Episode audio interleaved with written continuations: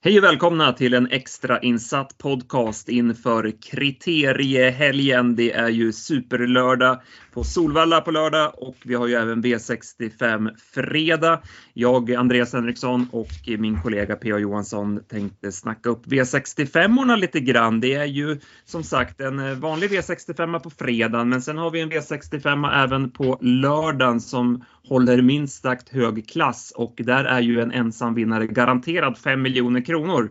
Så eh, det känns ju som en spännande omgång också.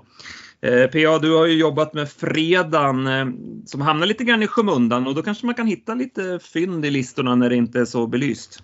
Ja, jag hoppas det. Jag tycker det ser ut som en väldigt spännande omgång. Jag tycker jag har flera roliga drag som jag tänker försöka ta betalt på.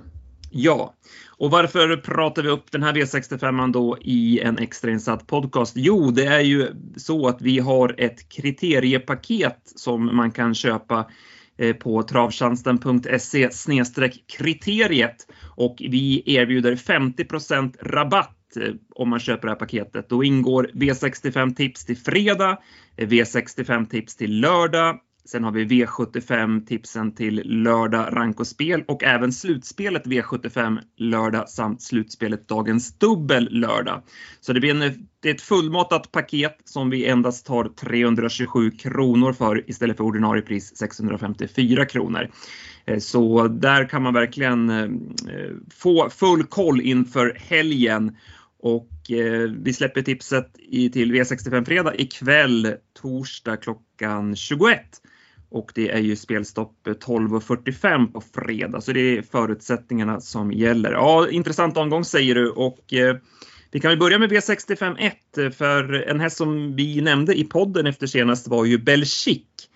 Eh, det var en väldigt bra insats av honom då och eh, det är läge för seger här. Ja, jag tycker det. Han var, ja men han, som du säger, han var bra. Han värmde bra, avslutade bra i ett eh, hyggligt tufft V75-lopp tycker jag. Nu, han är ju ganska bra ut. Han är ju lite strulig från start men, men eh, han funkar ju bra i Åmål efter att han hade fått lärt sig en gång att öppna bra till spets då. Jag är inne på att han kan ta ledningen. Det är ju enkelvolt nu. Det är en väldig fördel. Och jag tror att han kan ta sig förbi Smileys den första biten och kommer han till spets då är jag inne på att han säljer sig dyrt här. Just nu är Smileys favorit. Jag anar att Gilmore Trott blir favorit innan det är färdigt. Den har ju starka meriter men men Belgique tror jag inte är så lätt att ta ett tillägg på. Så från spets så är, är han min vinnare. Och vi såg ju Björns hästar igår och onsdag också. De gick ju som skollade troll, flera av dem. Så att han verkar ha ordning på stallet.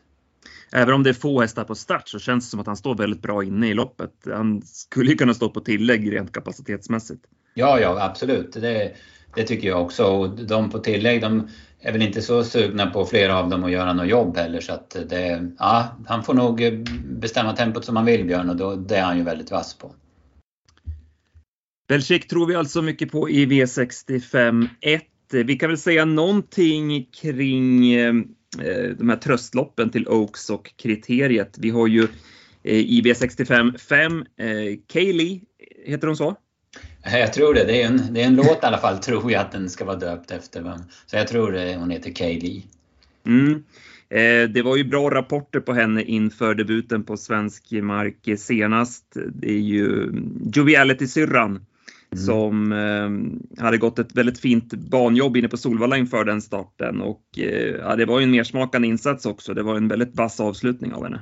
Ja, hon gick ju jättestarkt. Hon visade att hon funkar på 1000 meters bana och att hon pallar 2100 meter för att hon gick ju starkt hela vägen in. Hon hade ju hopplöst läge eh, då och eh, nej, men jag gillar vad jag såg och jag gick tillbaka och kollade lite lopp från USA och hon spetsar ju där i Jonkers från eh, bra spår va? och på den banan, eh, den, den är ju 800 meter så svängen kommer ju fort men hon visar väldigt bra teknik där så att jag läser väl att Kaja nummer tre tar ledningen och sen att hon kan ta över ledningen utav den. Hon borde kunna hålla ut dem. Det är väl kanske framförallt Love Letterin och Lara Westwood utifrån. Man borde kunna hålla ut dem och hitta till ledningen och då tycker jag att hon ska bli svårfångad. Ja, det känns som en, en mycket bra chans eh, för henne här. Ehm, vi kan väl bjuda på vårt drag i lunchdubbel 2. Eh, vi har två stora drag i det här loppet kan vi säga. Ett riktigt skrälldrag, det kan vi spara till eh, tipsen tycker jag. Mm, men, ja, men däremot, däremot vår tipsetta, eh, Icebreaker Pellini, eh, det bör vara dags för honom nu. Ja, jäkla fin häst alltså. En riktigt snygg modell. Och han var ju hårt, hårt betrodd i Bignon-pokalen men då, vann, då skrällde ju Kojak Sisu men han gjorde ett eh, bra lopp då.